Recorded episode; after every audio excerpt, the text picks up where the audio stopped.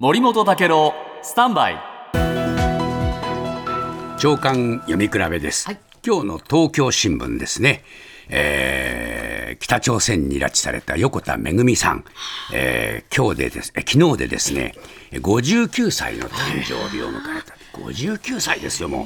うで母親の早紀江さんですが、えーもう87歳になられて、毎年誕生日に合わせて報道陣に取材に応じていたんだけれども今年は体調を理由に中止になってしまった。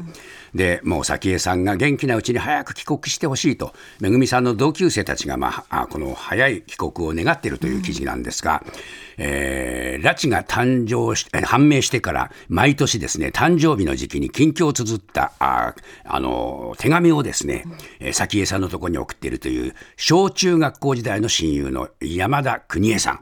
それから2010年以降、小中学校の同級生たちと中心に、再会を誓うチャリティーコンサートを開いている、このバイオリニストの吉田直也さん。この方もですね、今年は10月7日に新潟の県民会館でやっぱり開催する。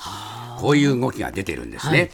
そうした中で産経新聞にはですね半世紀近く離れ離れで時間を過ごす弟の拓也さんの、えー取材に応じた記事が出てるんですがもう姉と母が抱き合う姿が見たいと時間がないと言ってるんですね。でお姉さんを失った時の情景がねこの時期になるとね思い出されるっていうんですね。11月15日に拉致されたということですからもう近いんですね。で、えー家から笑いが消えて拓也さんと双子の哲也さん9歳の時だった。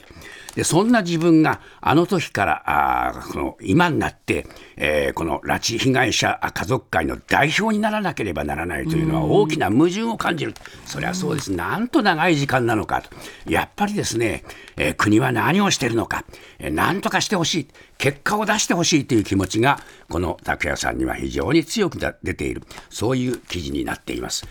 政府は考えてほしいですね。